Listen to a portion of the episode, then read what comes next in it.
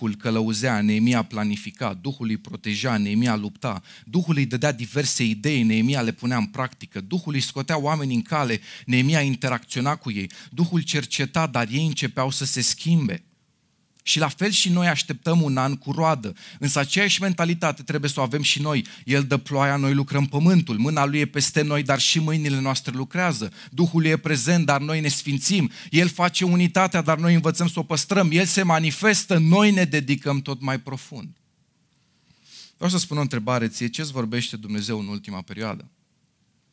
Unde-ți vorbește Dumnezeu că ai nevoie să te dedici tot mai profund? Cu privire la ce subiecte din viața ta? Și sunt sigur că în toată această perioadă de post Dumnezeu ți-a arătat multe lucruri în care ai nevoie de schimbare, de vindecare, de eliberare sau de dedicare tot mai profundă. Spre exemplu, dacă ai nevoie de disciplină zilnică, fă-ți un plan venit din dorința ta de dedicare, nu aștepta să se întâmple de la sine. Dacă ai nevoie să ieși din zona de confort să slujești, stabilește-ți direcția, dedică-te. Ai nevoie să nu mai pui pe Dumnezeu pe locul 2 întotdeauna, stabilește-ți prioritățile, hotărăște cu Dumnezeu ce vrei să faci, pentru ca trecutul să rămână trecut. Primul aspect legat de trecut este că trecutul trebuie să nu se mai repete. Firea pământească întotdeauna ne va spune să ascundem. Să ascundem problema, să ascundem trecutul, să ascundem păcatul, păcate mici sau mari, noi sau vechi. Bagă-le sub preț, să nu știe nimeni, nu vorbi despre asta, nu cere ajutor, e prea rușinos, timpul le va rezolva. Însă reține asta, timpul nu rezolvă păcatul, pocăința rezolvă păcatul. Dedicarea noastră rezolvă păcatul. Păcatele sunt ca niște greutăți pe care le cărăm după noi în fiecare zi. Ne încetinesc, ne slăbesc, ne fură resursele, ne iau focalizarea, pasiunea.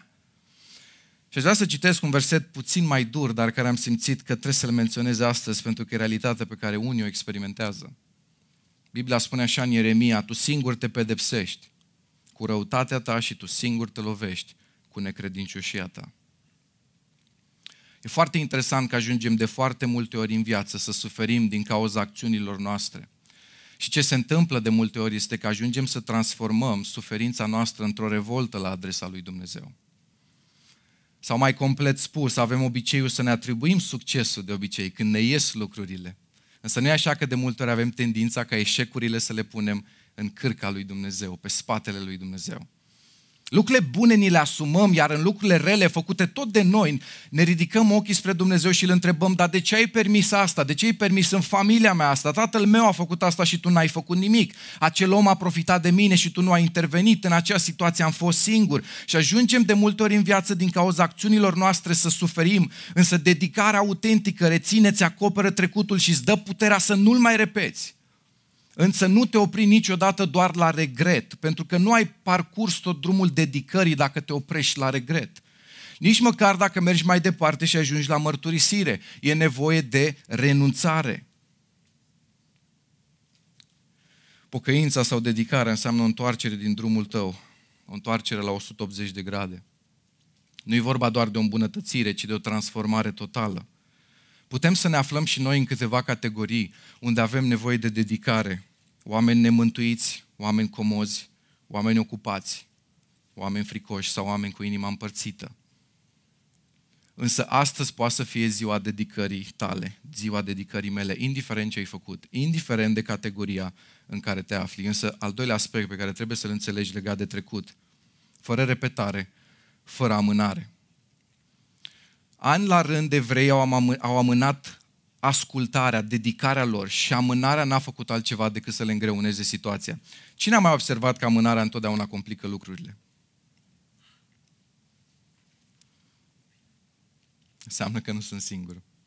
A amâna înseamnă a nu îndeplini ceva imediat și a lăsa pe altă dată. Până și definiția acestui cuvânt ne trimite către ceva foarte vag. A lăsa pe altă dată. Când altă dată? Nu știm când, dar o să fie la un moment dat. Mulți dintre noi nu răspundem referitor la subiectele în care știm că trebuie să ne dedicăm mai profund, că nu o vom face niciodată, însă avem master, doctorat în ce privește amânarea. Amânarea este hoțul timpului. Cineva spunea că amânarea este cancerul timpului. Dar într-o ultimă instanță amânarea este tot neascultare, pentru că asculta de Dumnezeu nu înseamnă doar ce trebuie să asculți, dar și când te cheamă să o faci. Nu lipsa timpului în ziua de astăzi este problema, ci amânarea lucrurilor importante pe care o facem de multe ori în timpul acesta pe care îl avem. Și întotdeauna dedicarea ta va fi afectată când știi ce ai de făcut, dar din diverse motive faci cu totul și cu totul altceva. Nimeni nu poate să-ți garanteze că dacă faci din ziua de mâine ziua dedicării tale, ziua de mâine va veni vreodată. Și am spus-o și o să o mai spun, diavolul e expert să facă din orice azi un mâine. Evrei 4 ne spune să luăm dar bine seama că atâta vreme cât rămâne în picioare promisiunea, făgăduința intrării în odihna lui, niciunul din voi să nu se pomenească venit prea târziu. Mai pe românește, nu amâna. Dedicarea înseamnă nu doar să asculți ce vrea Dumnezeu, dar și când vrea Dumnezeu. Aș vrea să te întreb, ai lucruri din viața ta pe care le amâni? Care sunt lucrurile pe care le amâni? Poate că e decizia și e timpul să-ți schimbi locul de muncă. L-ai lăsat să-ți sece viața, energia și nervii. Poate că e momentul să spui nu acelor mici compromisuri care s-au tot strâns. Și ai realizat și tu că orice compromis întotdeauna aduce și un altul. Și simți că te învârți în ultimele luni în același cerc din care nu știi să mai iei. Sau poate că ai de luat o decizie spirituală, Dumnezeu tot spune să nu te mai plimbi, să te așezi într-o biserică unde să poți să fii păstorit, unde oamenii să știe de tine, să nu mai fii în zona gri care te lasă descoperit, care îți permite să tot amâni anumite schimbări, pentru că te gândești în momentul în care o să fac și pasul acesta, o să încep să devin mai serios cu privire la anumite subiecte. Dedicarea înseamnă că nu mai repeți trecutul. Dedicarea înseamnă că nu mai amâni lucruri pe care le-ai de făcut în prezent pentru că vrei ca trecutul să rămână trecut. Însă dedicarea mai înseamnă ceva atunci când vorbim de trecut. Fără repetare, fără amânare, fără condamnare. Mulți nu reușim să depășim trecutul pentru că suntem blocați în el. Chiar dacă evenimentul care te macină s-a întâmplat cu ani în urmă, poate, sau cu luni în urmă, nu reușești să treci peste sentimentul acela de condamnare, de rușine, de vinovăție. Însă curajul tău trebuie să vină tocmai din ceea ce Hristos a făcut. Știi că El a plătit pentru tine și găsești curaj să lași totul în spate. Ioan 1:29 spune, iată mielul lui Dumnezeu care ridică păcatul lumii. Iată, adică atenție, focusează-te, realizează prezența lui Hristos, realizează că El este mielul lui Dumnezeu. Cu alte cuvinte, privirea pe El, nu pe mesager, nu pe tine, privirea pe El și doar pe El. Cel ce ridică păcatul lumii. Păcatul este o povară pe care nu trebuie să o mai porți tu. Prin pocăință, El ridică păcatul. Asta include și păcatul tău și păcatul meu. Foarte mulți oameni nu au curajul să-și privească trecutul. Însă când Hristos intră în discuție, El intră și în trecutul tău și ți-l acoperă, îți ia rușinea, îți ia vinovăția. Lasă-l să o ia, nu o mai purta tu. Gândește-te cât de tare e lucrul ăsta, să-ți știe tot trecutul și totuși să fie dispus să-ți acopere tot trecutul, să-ți ia toată rușinea, să-ți ia toată vinovăția. Însă aici trebuie să mai fii conștient de un lucru. Cel mai la îndemână lucru pentru diavol să-l facă, dacă nu cazi acum într-un faliment, e să-ți amintească falimentul din trecut ca să te țină prizonier în prezent. Câți dintre voi știați că depresia e boala secolului 21? Ne mai confruntăm și noi cu asta, nu? Conform ultimilor statistici, 125 de milioane de oameni din întreaga lume suferă de depresie. În ultimii 20 de ani, ritmul vânzării medicamentelor antidepresive a crescut cu 40%. Anual în lume se consumă aproximativ 10.000 de tone de tranquilizante pentru ameliorarea stărilor depresive. Potrivit Organizației Mondiale a Sănătății, depresia a devenit principala cauză de îmbolnăvire. Astfel am ajuns să avem inclusiv Ziua Europeană Antidepresie pe 1 octombrie. Nu știu exact care e scopul, gen, probabil dacă toți suntem depresivi, măcar să o sărbătorim sau ceva de gen. Însă știți cum ajungem cel mai des la depresie? Prin izolare.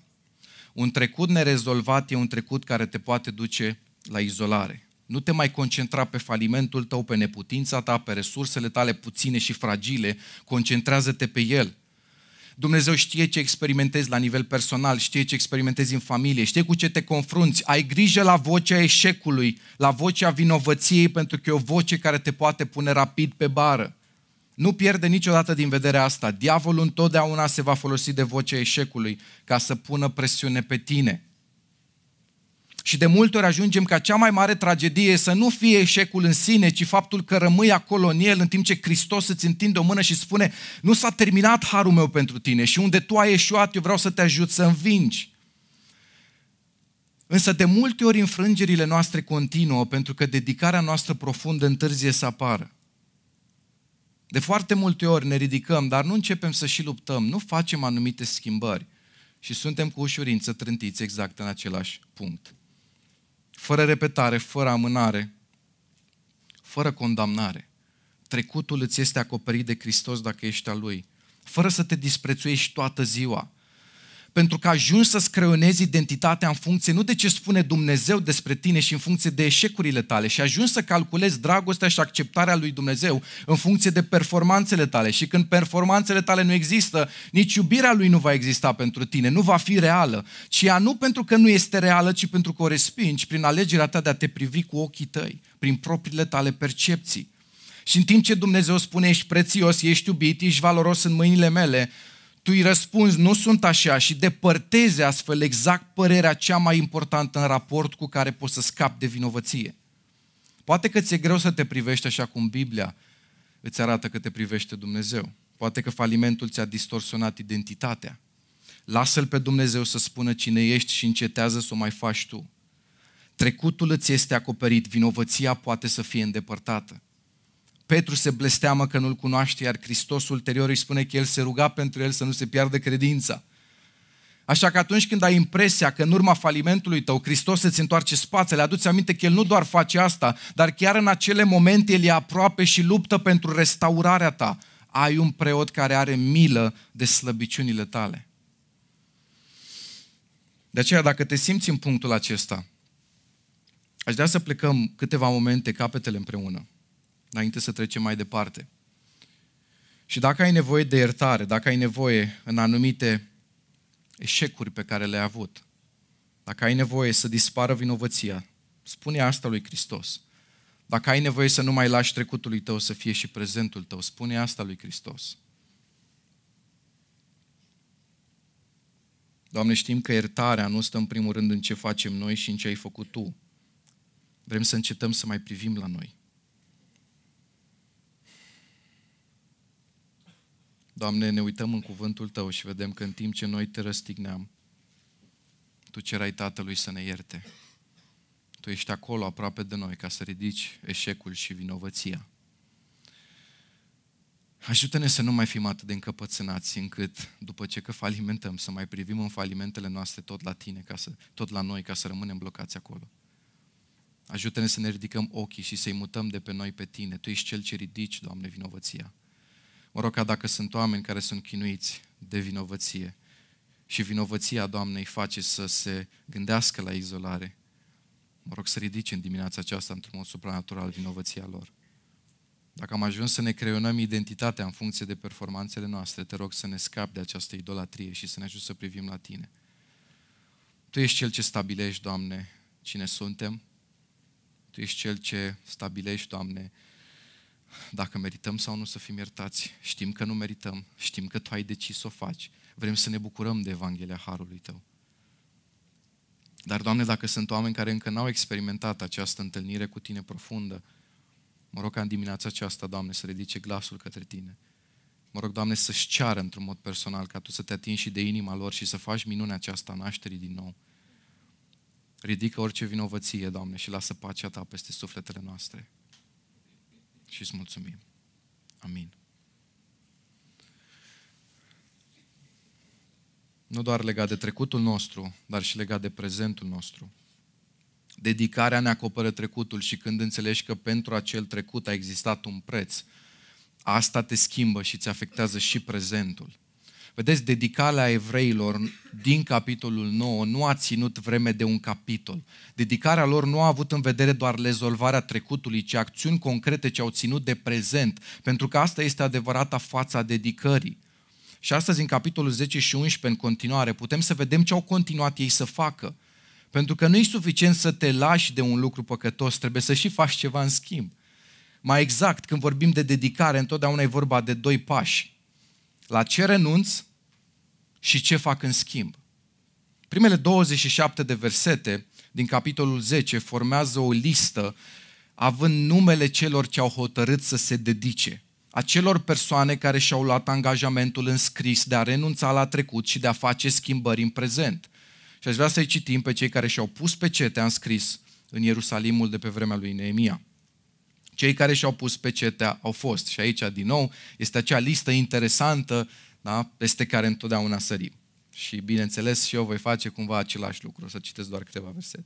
Cei care și-au pus pecetea au fost guvernatorul Neemia, fiul lui Hacalia, Zedechia, Seraia, Azaria, Ieremia și așa mai departe. Apoi, versetul 10 spune, și fraților, versetul 14, după aceea căpeteniile poporului. Citim în versetul 1 despre cei ce au luat această hotărâre să se dedice.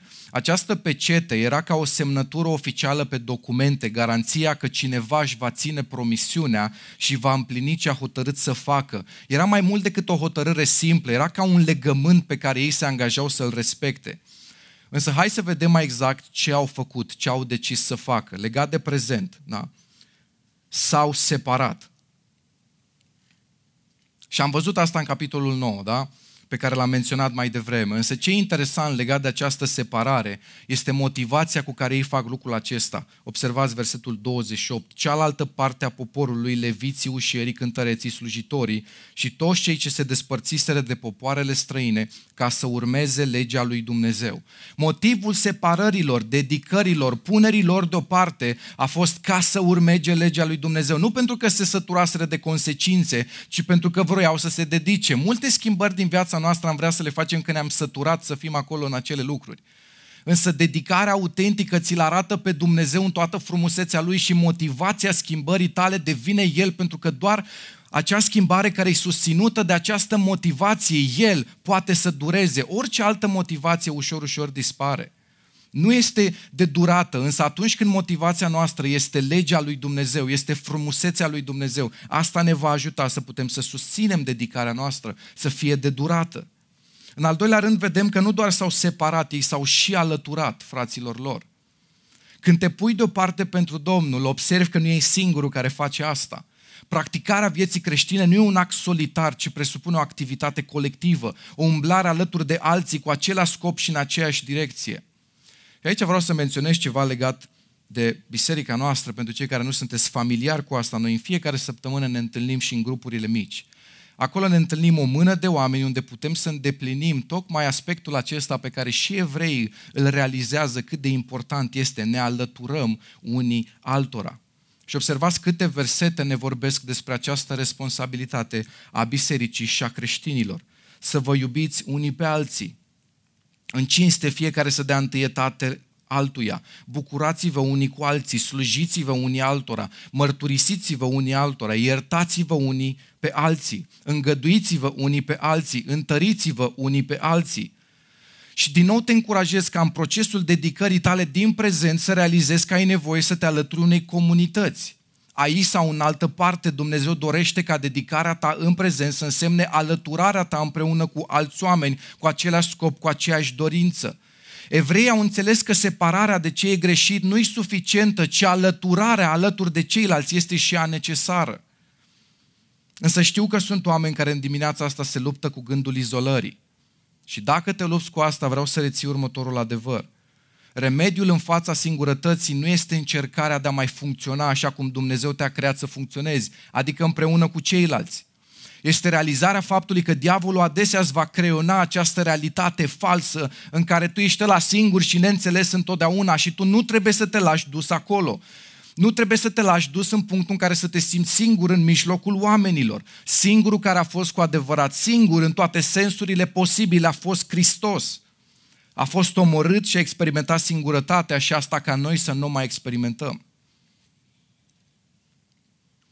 Reține schema aceasta. În momentul în care lași eșecul și vinovăția trecutului să atârne în prezentul tău, vei deveni prizonierul trecutului și ușor, ușor vei deveni prizonierul izolării. Vreau să te gândești la aspectul ăsta. Dacă Dumnezeu îți vorbește despre problema singurătății din viața ta, unul dintre semnele că El ți-a vorbit e că te pune împreună cu ceilalți. Pentru că sunt oameni cu care stai de vorbă, poate vi s-a întâmplat sau poate ați fost și voi chiar aceia, care sunt conștienți de tendința lor de izolare, dar care îți vor spune ceva de genul acesta.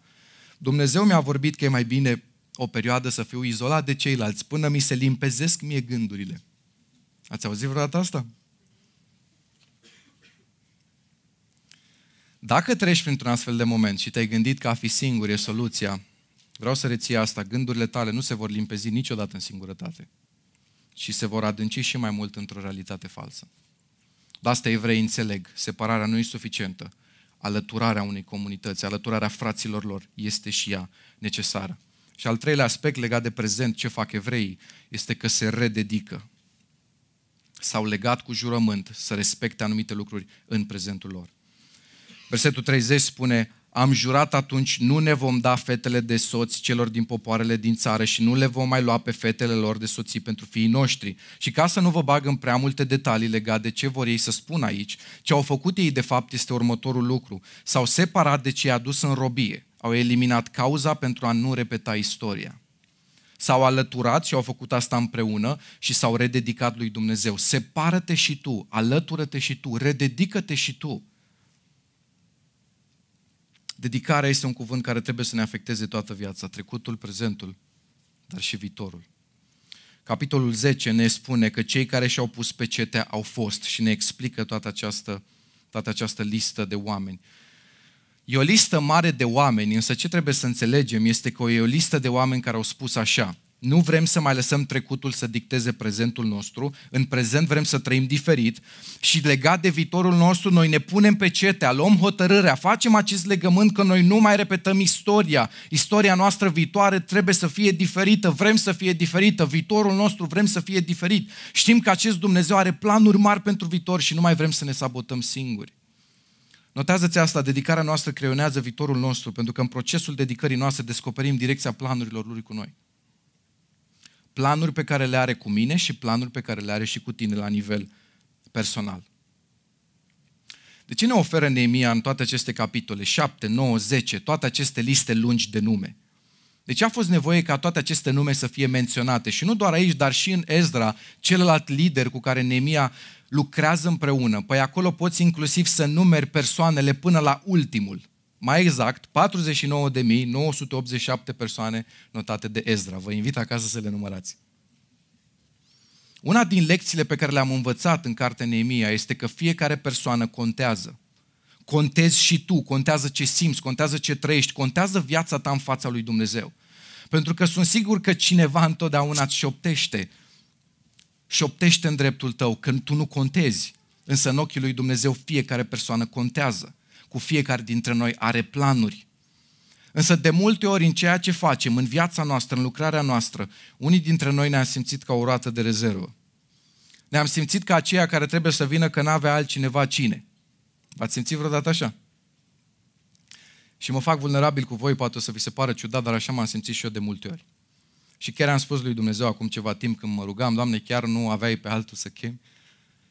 A trebuit să chemi rezervele? Știți cum e într-o echipă de fotbal foarte bună, când toți jucătorii buni sunt accidentați și trebuie să joci cu rezervele. Așa m-am simțit și eu de multe ori. Și poate că și tu te-ai simțit așa. Și sunt sigur că o să ne mai simțim așa de multe ori. Însă uitați un detaliu interesant, foarte important, în capitolul 10 și 11. Dregătorul Neemia, leviții, și le dă numele, căpeteniile poporului. În Ezra ni se spune Ezra, cărturar iscusit. Dumnezeu le menționează nu doar numele, dar și chemarea pe care le-a făcut-o, planurile pe care le are cu ei. Pe tine, Neemia, te-am chemat să fii un dregător, nu încerca să fii altcineva, nu încerca să fii altceva, nu încerca să fii un cărturar ca Ezra, nu încerca să copiezi, eu nu fac copii. Eu am copii diferiți, cu planuri diferite, dar pentru care am o iubire atât de mare, încât nu doar că am planuri, dar am pregătit toate faptele bune prin care să umblați dinainte ca voi să vă nașteți. Și nu vreau pe altcineva acolo, vreau pe tine să te folosesc. De aceea dacă te simți sau te-ai simțit ca o rată de rezervă, înțelege din partea lui Dumnezeu că asta nu e realitatea pe care Dumnezeu o vede în dreptul tău. Pentru mine unul din cele mai șocante adevăruri din Biblie este acesta: cum m-a iubit pe mine Tatăl, așa v-am iubit și eu pe voi. Rămâneți în dragostea mea. Te-ai gândit vreodată la versetul ăsta într-un mod serios? Să te iubească Dumnezeu pe tine cu cum îl iubește Dumnezeu Tatăl pe Dumnezeu Fiul. Te-ai gândit vreodată la asta? Adică noi înțelegem de multe ori și ne-am gândit la adevărul că El ne iubește, dar te-ai gândit vreodată ce spune versetul ăsta? Ce fel de dragoste are Dumnezeu pentru tine? Însă ce e foarte interesant este dacă ne uităm și un verset mai înainte, din Ioan 15. Dacă aduceți mult rod, prin acesta Tatăl meu va fi proslăvit și voi veți fi astfel ucenicii mei. Cum m-a iubit pe mine Tatăl, așa v-am iubit și eu pe voi. Rămâneți în dragostea mea.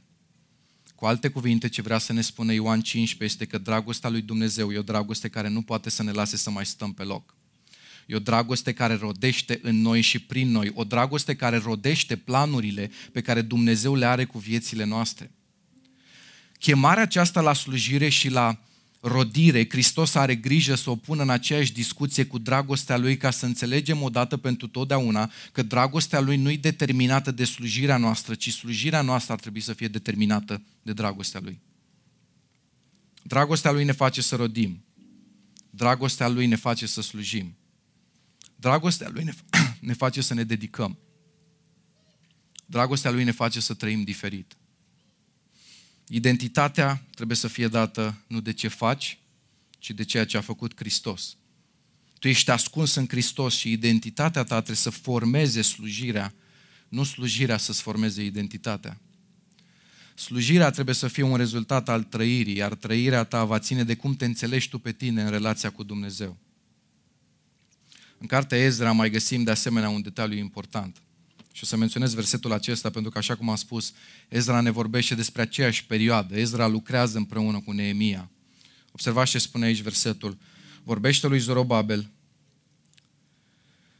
fiul lui Sealtiel, dregătorul lui Iuda, lui Iosua, fiul lui Ioțadac, marele preot, și rămășiței poporului. Să știți că întotdeauna Dumnezeu lucrează cu o rămășiță, niciodată cu resturi. Și știu că suntem tentați să credem că e doar un joc de cuvinte, că poate e doar un sinonim care sună mai frumos, însă în limbajul biblic întotdeauna a fost vorba de o rămășiță. O rămășiță a lui păstrată de el, inclusiv în teologie se vorbește despre asta. Și vreau să vă citesc câteva versete. De nu ne-ar fi lăsat Domnul oștirilor o mică rămășiță, Isaia. În ziua aceea rămășița lui Israel. Va fi un drum pentru rămășița poporului meu. Ieremia, și eu însumi voi strânge rămășița oilor mele. Mica, rămășița lui Iacov va fi în mijlocul multor popoare ca o rouă care vine de la Domnul. Dumnezeu nu lucrează cu resturi, cu rezerve. Dumnezeu lucrează cu o rămășiță de oameni pe care o prețuiește și tu faci parte din ea dacă ești al lui Hristos. Sunt foarte interesante aceste trei capitole, 9, 10 și 11. Pentru că în capitolul 9 ei încep să se ocupe de trecut, încep să se mărturisească, încep să spună lucrurilor pe nume. În capitolul 10 își pun pecetea, iau hotărâri prezente care aveau în vedere să le influențeze inclusiv viitorul. Iar în capitolul 11 îi vedem pe Neemia preocupat de viitor, mai exact de viitorul Ierusalimului. Dați-mi voie să vă citesc. Conducătorii poporului au locuit în Ierusalim. Cealaltă parte a poporului a tras la sorți pentru ca unul din 10 să locuiască în Ierusalim, sfânta cetate, iar ceilalți 9 să locuiască în cetăți. Poporul i-a binecuvântat pe toți bărbații care au ales de bunăvoie să locuiască în Ierusalim. Se ridică întrebarea de ce n-ar fi dorit oamenii să locuiască în Ierusalim. Păi, în primul rând, populația Ierusalimului era foarte scăzută. În al doilea rând, ar fi trebuit să se stabilească în cetate mai mulți oameni ca să-i asigure apărarea în cazul unor atacuri. Și frica i-a împiedicat pe mulți evrei să se stabilească în Ierusalim și au preferat să locuiască în afara lui. Ierusalimul era subiectul unei dispute între evrei și popoarele din prejur și, omenește vorbind, nu era un loc deloc sigur. Astfel Neemia devine dintr-o dată îngrijorat de viitorul Ierusalimului, se gândește la soluții, la variante, cum să repopulăm Ierusalimul. Neemia nu s-a uitat doar la ce a făcut până acel moment și a zis, treaba mea s-a încheiat, eu mi-am făcut partea, am rezidit zidurile, am făcut suficient în prezentul meu. Neemia e îngrijorat și cu privire la viitor. Neemia se gândește la viitorul Ierusalimului. Un om a cărui dedicare trece dincolo de trecut, prezent și se duce și spre viitor. Și textul ne spune că unii de bunăvoie au ales să trăiască în Ierusalim, din dragoste pentru Dumnezeu, pentru templu. Nu le-a păsat de pericolul la care se expuneau. Nu le-a păsat de faptul că oricând Sanbalat, Tobia, Gheșem erau în stare să pornească un război împotriva Ierusalimului. Și Biblia ne spune foarte clar în Neemia 10, iată pe cei ce și-au pus pecetea. De ce textul spune iată pe cei ce și-au pus pecetea? Pentru că nu toți au făcut-o, nu toți s-au dedicat. Dacă toți ar fi făcut-o, asta n-ar fi spus și textul. Toți s-au dedicat, toți și-au pus pecetea. Însă doar o parte dintre ei aleg să facă asta. Și din păcate realitatea asta este. Mi-ar plăcea să mă uit la voi toți, inclusiv la mine, și asta să se întâmple. Toți să ne dedicăm, toți să trăim fascinați după împărăție, după Dumnezeu, toți din toate bisericile să facem asta. Însă probabilitatea ca să se întâmple asta e una mult prea mică, din păcate. Și vreau să realizez un lucru. Oamenii de aici din Israel erau oameni care deja făcuseră niște eforturi. Pentru că aici vreau să înțelegem lucrurile corect și să fim foarte atenți. Ne putem uita la noi și să zicem, dar eu am făcut eforturi, dar eu am parcurs pașii ai dedicării și să avem dreptate, chiar s-o fi făcut. Asta era situația lor, celor aflați acum în Israel. Au parcurs 1500 de kilometri pe jos, în 4 luni de zile, în pericol să fie jefuiți, să nu ajungă cu bine, cu familiile după ei. Vă întreb, au parcurs ei pașii ai dedicării? Au parcurs. Cine stă să facă asemenea eforturi? Și totuși, când vine vorba de pași mai profunzi ai dedicării, când vine vorba despre a merge și mai adânc în relația lor cu Dumnezeu și împărăția Lui, Neemia ne precizează foarte clar. Cei ce și-au pus pecetea au fost. Altfel spus, nu toți și-au pus pecetea. Nu toți au mers mai profund în dedicarea lor. Reține asta împreună cu mine și-ți poți nota. Poți să parcurgi pașii ai dedicării și totuși să nu parcurgi drumul dedicării până la capăt. Și tocmai acolo apar, din păcate, fisurile în viața noastră. Pentru că zonele din viața noastră care nu sunt dedicate lui Dumnezeu sunt fisuri pe unde diavolul poate să lucreze. Una din cele mai triste realități pe care Scriptura ne arată în dreptul multor oameni este că poți să ai o relație cu Dumnezeu și totuși să nu fii de prea mare folos lui Dumnezeu. Poți fi un creștin obișnuit. Un creștin, iertați-mi cuvântul, de duzină. Însă reține asta, în timp ce noi ne dedicăm unor scopuri atât de mici în viață, Dumnezeu vrea să ne facă parte dintr-o împărăție în care El e învingător și noi putem să fim parte din această victorie deja obținută de Hristos. Putem să fim creștini de duzină, putem să fim o biserică de duzină, însă aici vreau să vă spun și din perspectivă istorică. În fiecare generație, prin multitudinea de biserici, au apărut și câteva biserici care de departe au făcut o diferență în orașul, societatea și locul în care erau așezați. Și nu vreau să o spun să sune din perspectivă mândră de a ieși noi în evidență, ci din perspectiva unei gelozii pe care o am și pe care trebuie să o avem cu toții, de a vedea slava lui Dumnezeu manifestată. An la rând, probabil că toți ne-am săturat să vorbim lucruri mari despre Dumnezeu, nu-i așa? Dar să vedem prea puțin întâmplându-se. Nu-mi doresc să fim creștini obișnuiți și nici o biserică obișnuită. Sau, ca să o punem altfel, hai să fim o biserică obișnuită, dar o biserică obișnuită așa cum o prezintă Faptele Apostolilor. Vreți să fim așa, o biserică obișnuită, eu așa îmi doresc să fim. Vrem să ne uităm la toate acele treziri spirituale, la momentele în care cerul a coborât pe pământ și să ne dăm seama că asta n-ar trebui să fie întâmplări izolate care se întâmplă odată la 50-100 de ani, ci dimpotrivă, normalitatea după care fiecare dintre noi să tânjim și să ne-o dorim. Să știți că ține de noi. Știu că suna mai spiritual să zic că ține de Dumnezeu.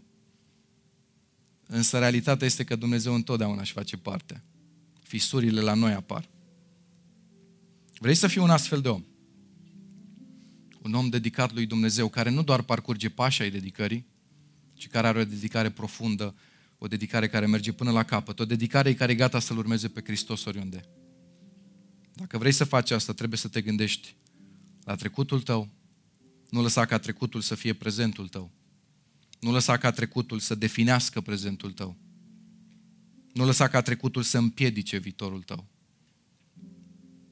Lasă-L pe Hristos să ți-l acopere. Dacă ai nevoie de oameni care să te ajute în procesul ăsta, apelează la oameni. Ia exemplul evreilor, s-au alăturat, n-au trăit singuri. Au înțeles că în pașii dedicării se implică și lucrul acesta de a se alătura, de a trăi împreună, de a trăi în unitate. În prezent, separă-te de ce este rău. Și legat de viitorul tău, privește cu speranță pentru viitor. Dumnezeu are planuri mari și cu tine. Când Dumnezeu ne vorbește prin cuvântul Său, există un singur răspuns acceptabil și asta este dedicarea noastră. Și mă rog ca Dumnezeu să ne ajute să nu cântărim opțiunile, să nu examinăm alternativele și să nu negociem termenii. Dumnezeu ne vorbește, iar noi răspundem prin dedicarea noastră. Haideți să plecăm capetele.